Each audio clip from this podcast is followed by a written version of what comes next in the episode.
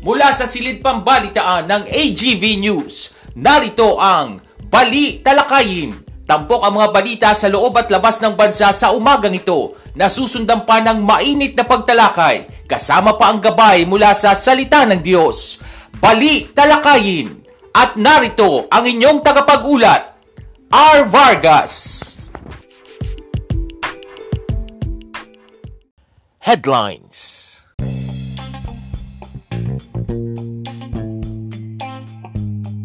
Sa ulo ng mga balita, National Capital Region, pitong iba pang lugar balik uli sa Alert Level 2 simula bukas February 1. Pagbabakuna sa edad 5 to 11 years old, pinaghahandaan na ng Department of Health. Mga aktibidad na naitala sa Taal Volcano hindi inaasahang magre-resulta sa malakas na pagsabog ayon sa PVOLCS. At supply ng tubig sa Metro Manila sapat sa pagpasok ng tag-init. Magandang umaga ngayon ay araw ng lunes, ika-31 sa buwan ng Enero taong 2022. Ako po si R. Vargas at narito ang detalye ng mga balita.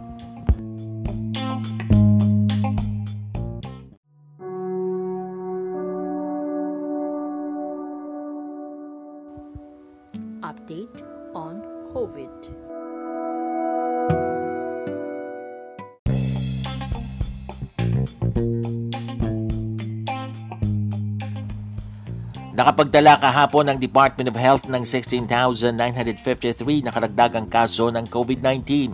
Meron namang naitalang 27,638 na gumaling at 20 ang pumanaw. Sa kabuang bilang ng mga naitalang kaso sa bansa, 202,864 ang aktibong kaso, 3,288,925 na ang gumaling at 53,891 na ang namatay. Lahat ng mga laboratorio ay operational noong January 28 habang mayroong isang laboratorio ang hindi nakapagsumite ng datos sa COVID-19 Document Repository System. Balik na sa Alert Level 2 ang Metro Manila at pitong iba pang lugar dahil sa bumababang kaso ng COVID-19. Ito ang naging desisyon ng Interagency Task Force for the Management of Emerging Infectious Diseases ang kay Acting Presidential Spokesman at Cabinet Secretary Carlo Nograles. Ang iba pang mga lugar na isinailalim sa Alert Level 2 ay ang Batanes, Bulacan, Cavite, Rizal, Biliran, Southern Leyte at Basilan. Sa ilalim ng Alert Level 2, ilang mga establishmento at mga aktibidad ang pinahihintulutan sa 50% indoor capacity para sa mga fully vaccinated habang 70% sa outdoor capacity naman. Suspendido rin sa ilalim ng Alert Level 2 ang implementasyon ng No Vaccine, No Ride policy. Nasa moderate risk na para sa COVID-19 ang Metro Manila, Cavite at Rizal. Itong sinabi ni Dr. Guido David ng Octa Research Group. Ayon kay David, hanggang nitong Sabado ay bumababa pa sa moderate risk ang nasabing mga lugar mula sa dating high-risk classification noong January 27. Sinabi ni David na posibleng maibaba ang Metro Manila sa low risk kung maibaba ang panukatan o maibababa ang panukatan sa mga susunod na araw. Samantala, Kasado na ang gagawing pagbabakuna sa mga batang edad 5 to 11 years old na sisimulan sa February 4 hanggang February 11 sa pangunguna ng Department of Health. Ayon kay DOH Undersecretary Mirna Kabutahe, babakunahan ang naturang age group sa kani-kanilang local government units ng sabayan sa parehong may comorbidities at walang sakit. Nasa 168,355 na ang mga nagparehistrong 5 to 11 years old.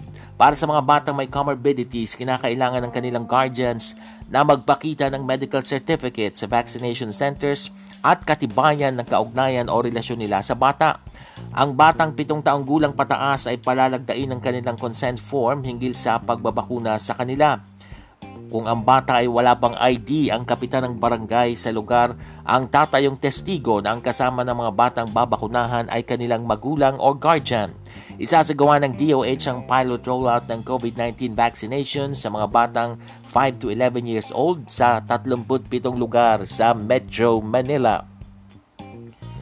Sa iba pang tampok na balita, walang nakikitang indikasyon ang VVOX na magkakaroon ng malaking pagsabog sa Taal Volcano.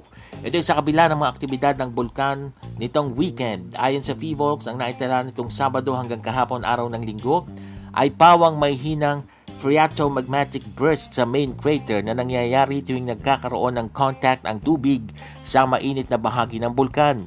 Wala namang inirekomendang paglika sa mga residenteng nakatira malapit sa Bulkang Taal. Sa ibang pangyayari, asahang muli ng mga motorista ang panibagong taas presyo sa mga produktong petrolyo.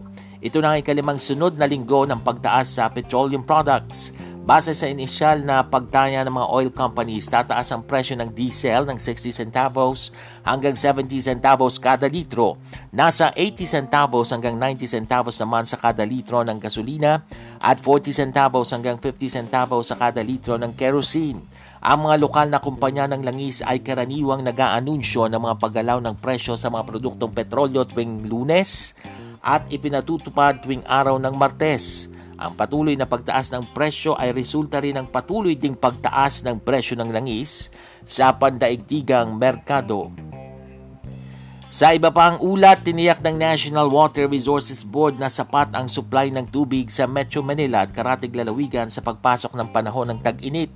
Ayon kay Dr. Sevilio David Jr. ng NWRB, wala silang nakikitang pagkukulang sa supply kaya hindi pa kailangan ngayon ng water allocation adjustments. Handaan niyang imantina at hindi babawasan ang kasalukuyang water allocations kahit sa panahon ng pandemic. Kasabay nito, tiniyak din ni David na kung sakaling magkulang man sa supply ng tubig, ay meron silang kaukulang hakbang na gagawin upang maiwasan ang water shortage. Sa ibaing dagat, nagpakawala muli ng unidentified projectile ang North Korea. Ito ang kinumpirma ng South Korean military. Ito na ang ikapitong weapons test na isinagawa ng North Korea ngayong taon kung saan binabaliwala nito ang alok ng United States na pakikipag-usap. Magugunitang ang pinakahuling weapons test na isinagawa ng Pyongyang ay noong 2019 makaraan ng high-profile negotiations sa pagitan ni na Kim Jong-un at dating US President Donald Trump. Subalit hindi nagtagumpay. Matapos noon ay hindi na umusad pa ang pakikipag-usap ng Amerika sa North Korea. Sa sport sa NBA, tinalo ng Boston Celtics ang New Orleans Pelicans sa score na 107-97. Si Jason Tatum ang nanguna sa Celtics na nakapagtala ng 38 points. Nagdagdag naman si Jalen Brown ng 31 points. Samantala sa isa pang laro, laro tinalo rin ng Dallas Mavericks ang Indiana Pacers. Ito naman ay sa score na 132-105. At yan ang tangampok na mga balita ngayong umagang ito. Patuloy po kayong tumutok dito sa Balita Lakayin. Ako po si R. Vargas. Susunod na po ang ating mga pagtalakay at gabay mula sa salita ng Diyos. Makalipas ang ilang paalala.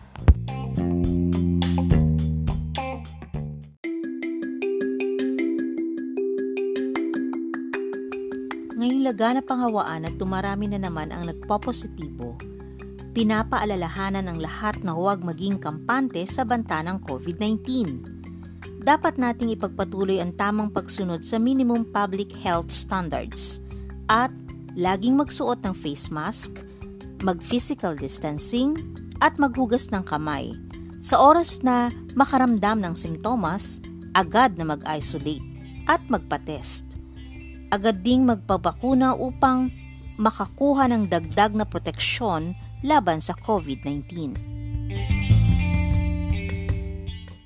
Paalalang hatid ng programang ito at ng Department of Health.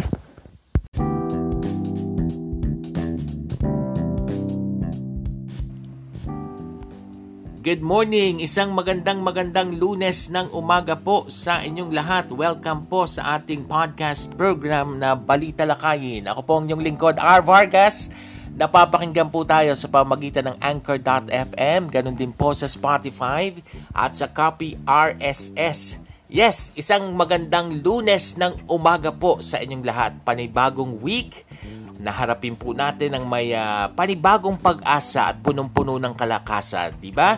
Bagamat uh, panibagong week, eh January 31 po tayo ngayon, ibig sabihin last day na po ng buwan ng Enero ngayong 2022 dahil bukas haharap na po tayo sa panibagong buwan. Pebrero na. Uy, ang bilis ng panahon. Nakalipas na yung Enero ng 2022. Parang, parang kaya kamakailan lang eh. Nag-celebrate lang tayo ng bagong taon. Pero tomorrow nga po, bukas ay panibagong buwan yung ating kakaharapin. At uh, bukas, pista opisyal. Alam nyo ba kung bakit? Well, sasabihin ko po sa inyo pero hindi na po tayo magpapaligoy-ligoy pa. Hindi na po tayo magpapatumpik-tumpik pa. Diretso na po tayo sa ating shout out dito sa ating palatuntunan. Shout out po muna sa ating mga kababayang Filipino-Chinese. Ayan, kaya po bukas February 1 ay pista official holiday dahil po bukas ay sineselebrate po ang Chinese New Year. Yes, lunar celebration po bukas ng ating mga kababayang uh, Chinese. So Happy New Year sa ating mga Filipino-Chinese na kababayan dito sa Pilipinas. Pero ingat po ah, meron din naman po kasi talagang mga activity na hindi pinabubukas. Naghigpit po ang metro ang uh, lungsod ng Maynila para sa pagdiriwang ng Chinese New Year bukas dahil nga po para maiwasan yung pagkahawa-hawa at pagkalat ng COVID-19 at uh, meron pa rin naman tayong Omicron dito sa ating bansa. Alright, shout out din po kay Pastora Dang Dries na nag-celebrate po ng birthday kahapon. Happy birthday po Pastora Josephine Dang Dries. Belated na dahil kahapon po yung kanyang selebrasyon. Happy listening. Shout out din po kay Bugoy. Natatandaan niyo si Bugoy, yung shinout out natin last week. Ito po yung sa kanyang murang edad. Baby pa lang po itong si Bugoy. Aba ay nakikinig na po sa ating palatuntunang balita lakayin at talagang sinasabayan niya. Pag narinig daw po niya yung intro music ng ating programa, sumasabay na po sa pagsayaw. Sinasabayan po ni Bugoy, ni Bugoy yung beat. Ang tunay na pangalan ni Bugoy, kung di ako nagkakamali, ay si Matt Bartolome. Kamusta ka Bugoy? Nawa na enjoy mo ang ating program. Ganon din nakikinig. Hindi lang si Bugoy, kundi yung buong pamilya niya. Biro niyo yon nakikinig din po yung kanyang mga kapatid. Shout out din po kay Ricky May at kay Zillian Bartolome. Ganon din sa kanyang uh, father na si Romel Bartolome at sa kanyang uh, mother na si Joy Bartolome. Uh, mga magulang po yan ni Bugoy. Ganon din po sa kanyang lola na si Auntie Rosalinda Bartolome at sa kanyang lolo na si Uncle Mel Bartolome. Happy listening po sa inyo. Shout out din po. Ito pinapa-shout out ng ating listener na si Melbourne Atanasio. Shout out po kay Joy, kay Menchi, kay Crizel, kay Mira, kay Ubren at kay hindi ko alam i-pronounce yung isa eh, Cheyan o Chin. Ayan, basta si Chin o si Cheyan. Shout out po, happy listening from uh, Melbourne, Atanasio. At nawa, nai-enjoy nyo nga rin po yung ating mga dinidiscuss dito sa ating programang Balita Lakayin. Ganon din, shout out kay Kuya Ronnie Manansala ng Cuenca, Batangas at sa anak niyang si Rodel na masugid din nating tagapakinig. At ganun din ito, dati naming OJT ito sa dati na sa dati kong pinagtatrabahuhan ano, si Malu Katipon Yeah, ah, hindi si Malu Yalong. Oo, si Malu Yalong. Sorry, Malu. Si Malu Katipon, listener din natin. Ano? Ito naman si Malu Yalong na nakikinig din pala sa ating program. Sabi niya, nag-message siya sa akin. Ano? Ganon din si paring Harold Benedict Fulo. Nako, maraming salamat sa iyo, paring Dick. Ha? Sabi nitong si paring Dick, eh, itong ating programa, siya na raw ang ginagawa niyang source ng news, yung program natin, every morning. Thank you so much sa iyo, paring Dick Fulo. Ganon din, happy listening. Shout out kina Ninong Ron Gison at Ninang Tay Gison na nasa Guam. Ayan, biruin nyo, nasa Guam. And speaking of Guam, ay uh, binabati natin yung lahat, yung iba't ibang bansa na nakikinig po, na naaabot ng ating programang Balita Lakayin sa pamagitan nga po ng ating uh, podcast program na ito. Maraming maraming salamat sa lahat ng listeners natin. Siyempre, unang-una na dito sa Pilipinas.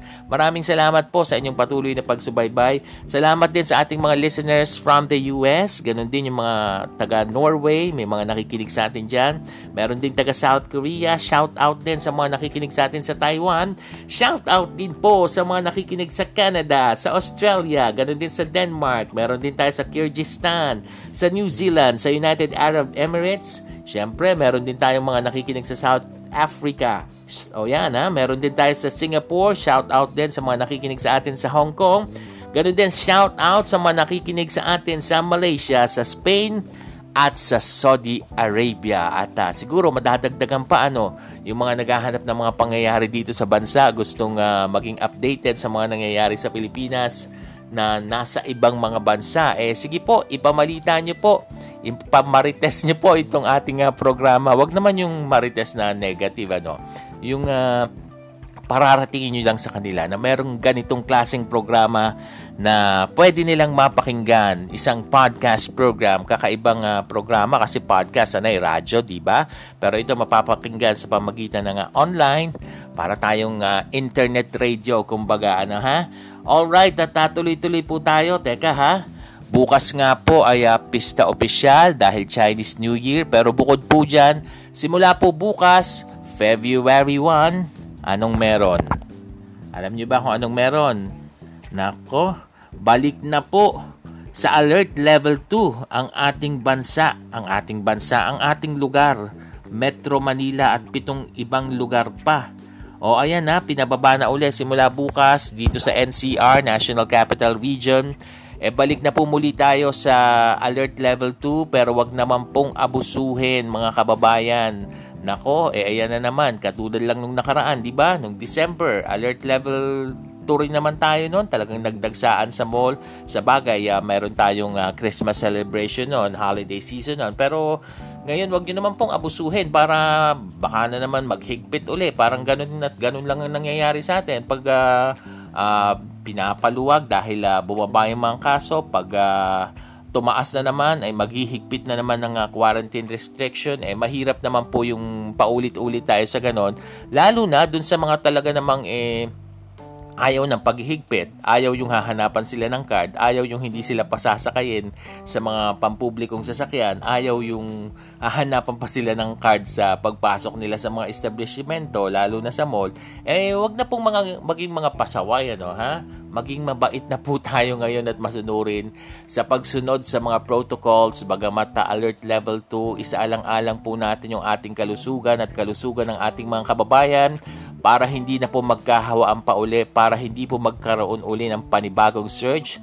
Sige kayo ha, sabi ng uh, ah, DOH, yung Omicron meron na siyang mga subvariants na tinatawag na Omicron stealth.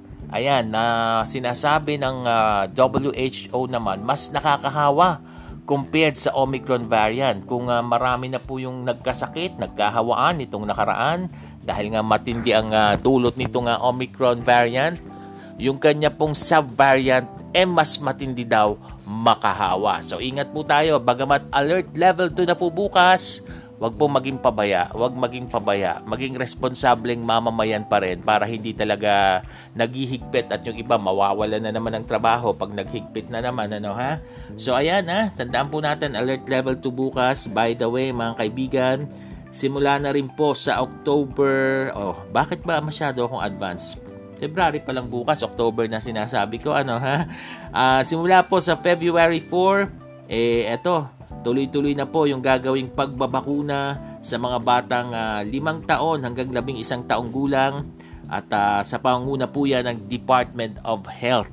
So yan, yung mga uh, mga anak-anak po ninyo na gusto ninyo ng pabakunahan dahil uh, magtutuloy-tuloy na rin naman po yung uh, face-to-face classes na sinasabi ng uh, Department of Education, eh mas maganda po na bakunado yung inyong mga anak. Ano? Ang gagamitin nga dito ay Pfizer pero mas mababang dose kumpara dun sa uh, itinuturok dun sa mga mas may edad-edad na. So ayan, uh, pabakunahan nyo na po yung inyong mga anak na 5 to 11 years old, may mga paalala lang ang uh, ah, DOH, yung binasa natin sa ating newscast kanina, ano?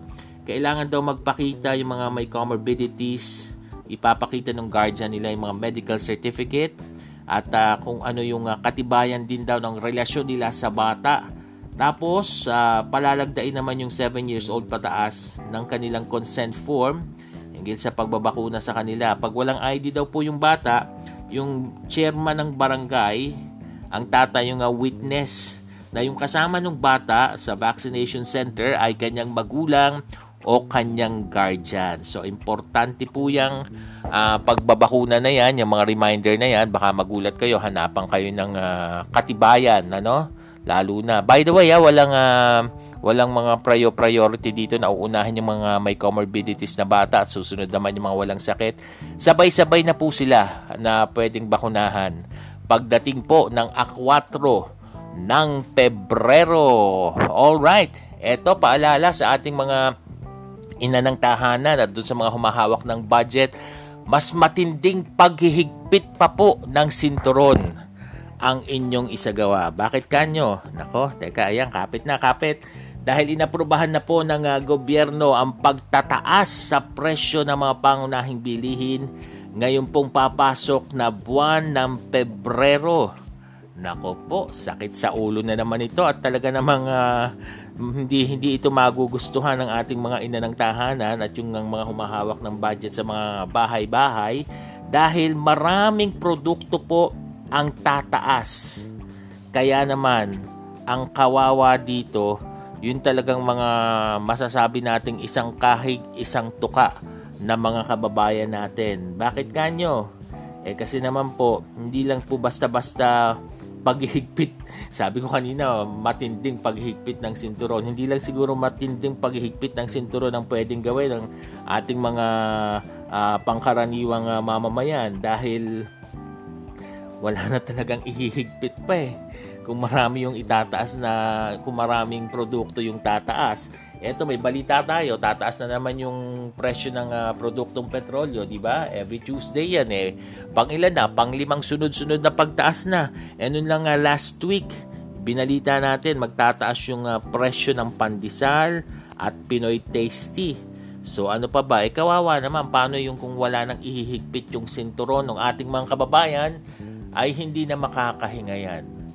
Matinding hirap na ang mararanasan ng ating mga kababayan niyan. At uh, magtataas din po ang uh, presyo ng uh, ah, LPG.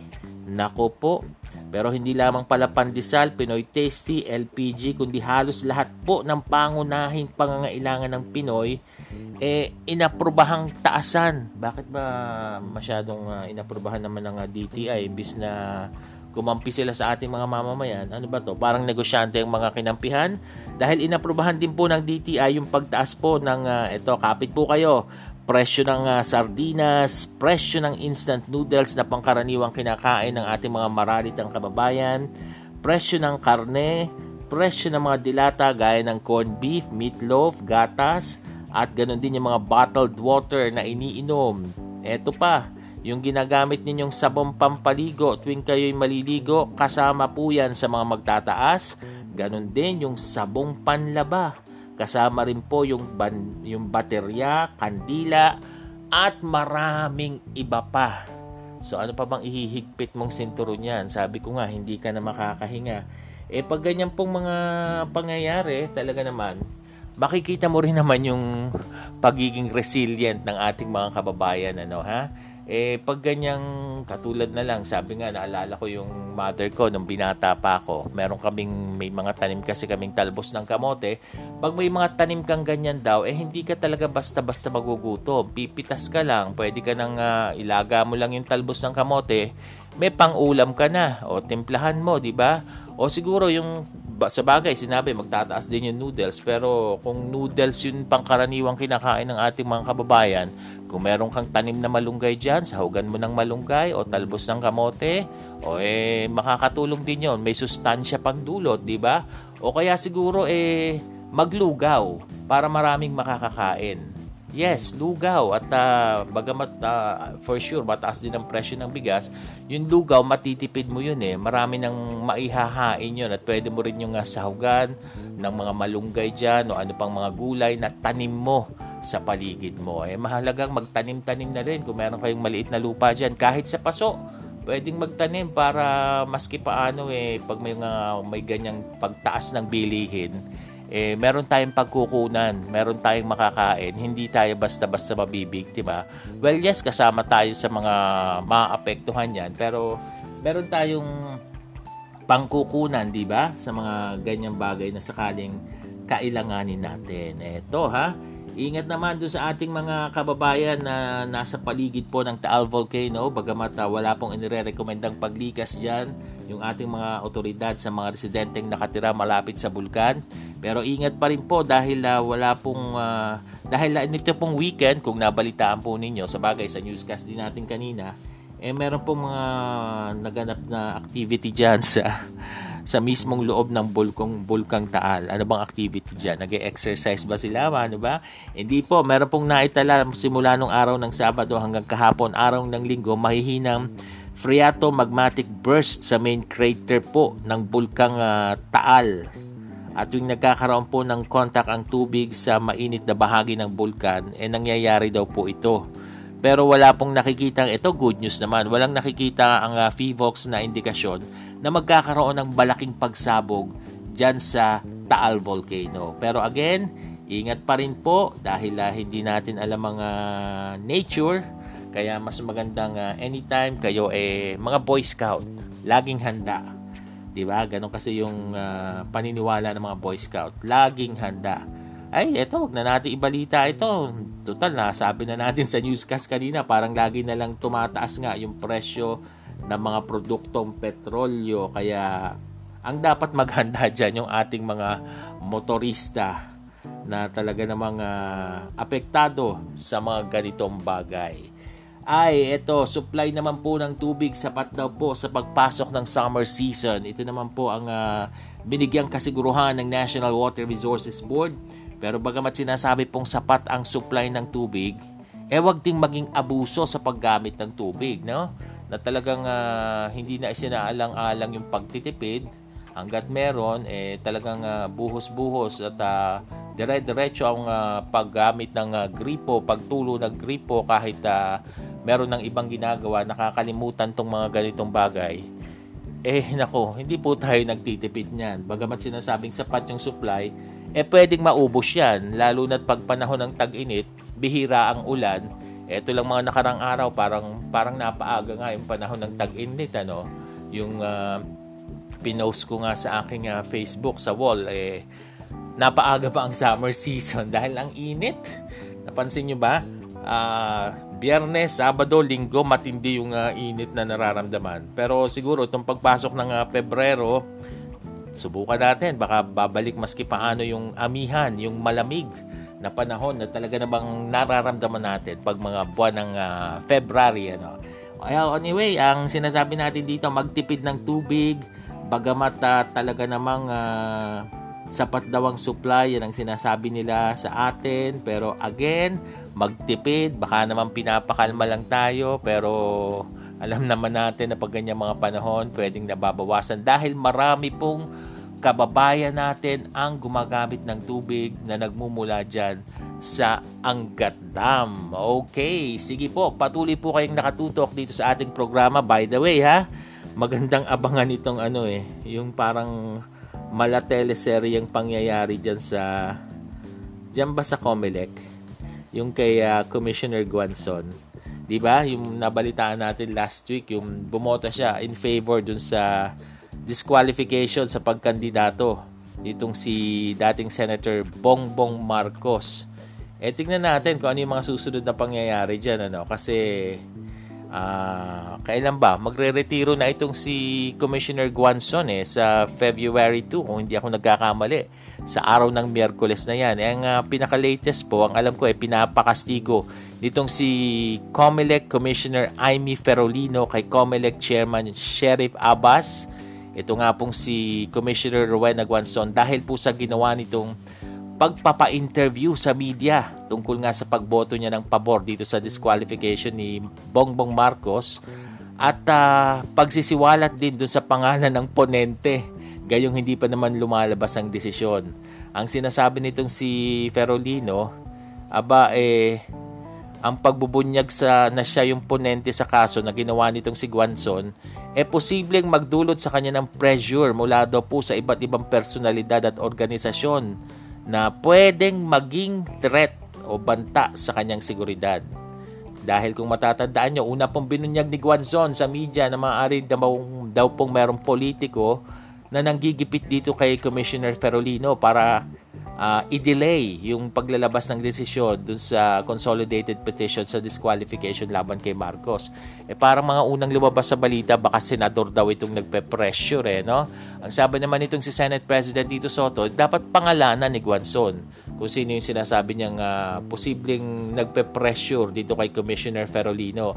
At uh, eto po, ipinaliwanag naman ni Ferolino na hindi niya po idinidelay yung uh, usapin na yan kay Bongbong da yung pagdedesisyon dahil labing dalawang araw pa lamang daw yung uh, nakalipas simula nung last pleadings na ipinadala sa kanyang tanggapan. So maganda pong abangan anong mangyayari diyan kasi inakusahan din niya si Guanson na iniimpluwensyahan daw niya.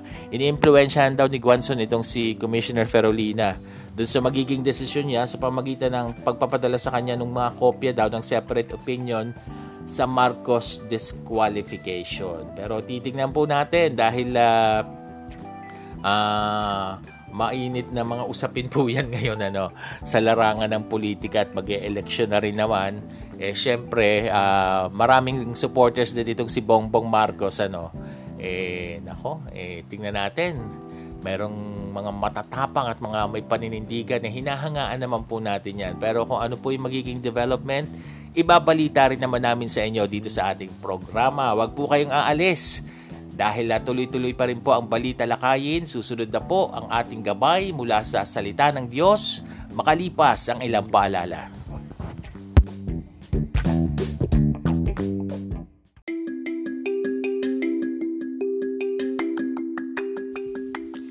Gitna ng maraming nagkakasakit at nagpo-positibo ngayon sa COVID-19, ano ang mga paraan upang mapanatiling malakas ang ating pangatawan at isipan?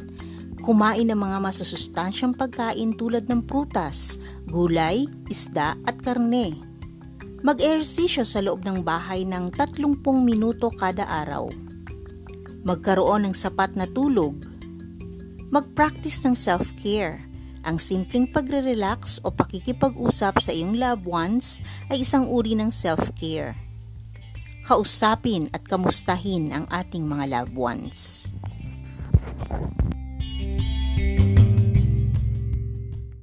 Paalalang hatid ng programang ito at ng Department of Health.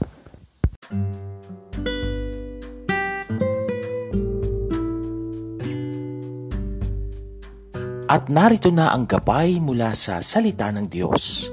Tampok ang pagbubulay-bulay sa kanyang salita.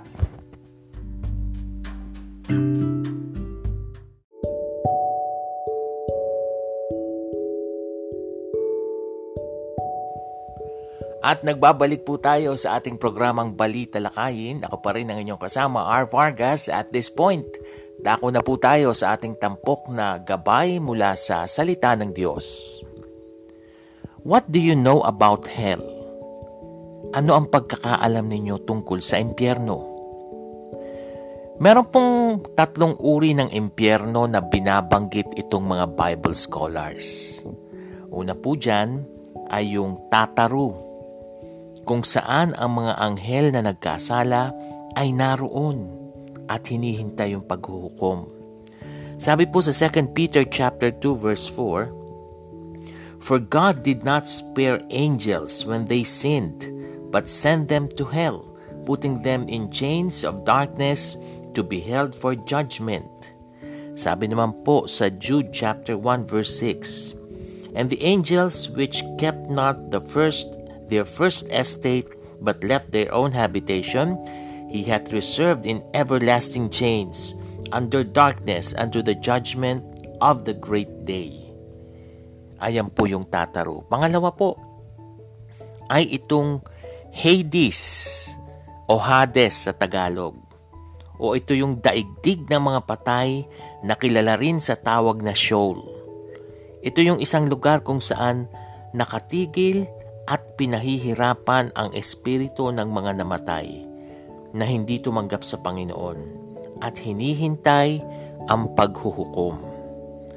Ang sabi po sa Luke chapter 16 verse 22 and 24 sabi po dito The time came when the beggar died and the angels carried him to Abraham's side The rich man also died and was buried. In Hades, where he was tormented, he looked up and saw Abraham far away with Lazarus by his side. So he called to him, Father Abraham, have pity on me, and send Lazarus to dip the tip of his finger in water and cool my tongue, because I am in agony in this fire. Ang sabi naman po, sa Revelation chapter 1 verse 18 tungkol po dito sa Hades Ang sabi po dito, To the angel of the church in Thyatira write, These are the words of the Son of God, whose eyes are blazing fire and whose feet are like burnished bronze. Sabi po doon. At ang sabi naman po sa Revelation chapter 20 verse 8 o chapter 20 verse 13 naman po. Ang sabi po dito, The sea gave up the dead that were in it, and the death and Hades gave up the dead that were in them, and each person was judged according to what he had done. Ang pangatlo po, itong tinatawag na Gehenna. So una, Tataru, pangalawa, Hades, pangatlo po yung Gehenna. Itong Gehenna, ito daw po yung huling hahantungan ng mga hindi tumanggap kay Kristo. Ang sabi po dito sa Matthew chapter 13 verse 42, They will throw them into the blazing furnace where there will be weeping and gnashing of teeth. At ang sabi naman po sa Revelation chapter 20 verse 10, And the devil who deceived them was thrown into the lake of burning sulfur, where the beast and the false prophet had been thrown. They will be tormented day and night forever and ever.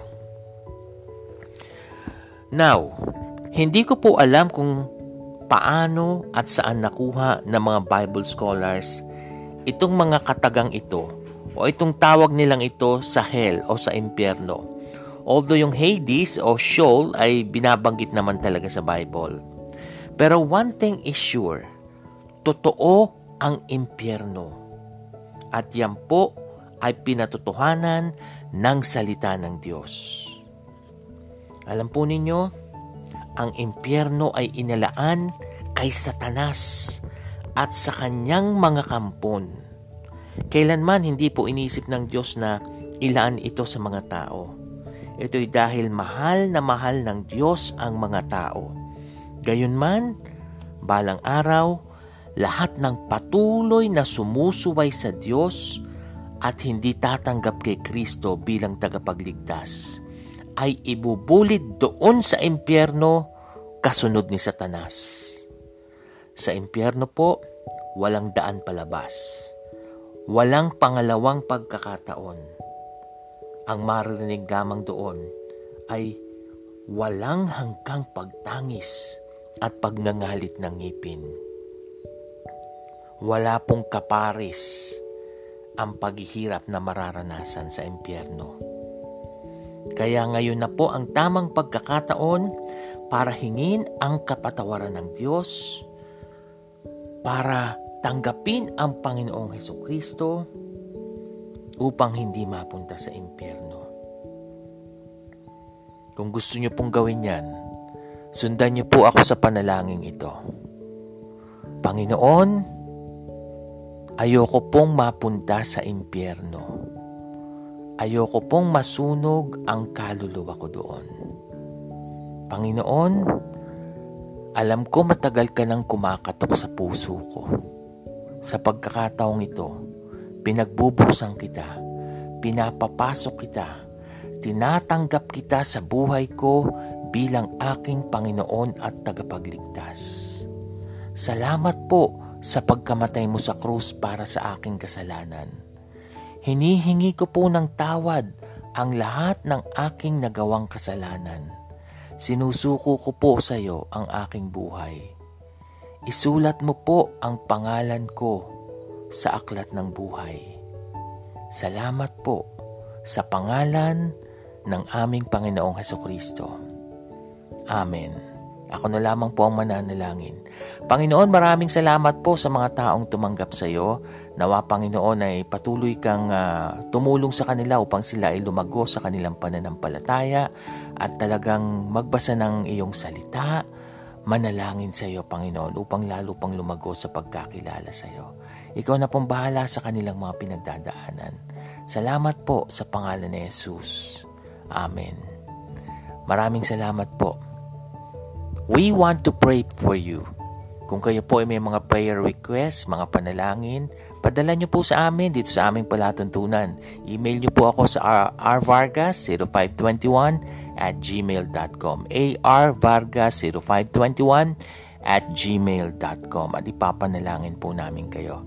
At dyan na po nagtatapos ang ating palatuntunang gabay mula sa salita ng Diyos. Ito po yung ating tampok. Pero ang ating programa, Balita Lakayin.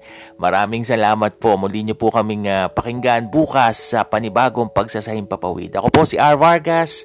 Pagpalain po tayong lahat ng Panginoon.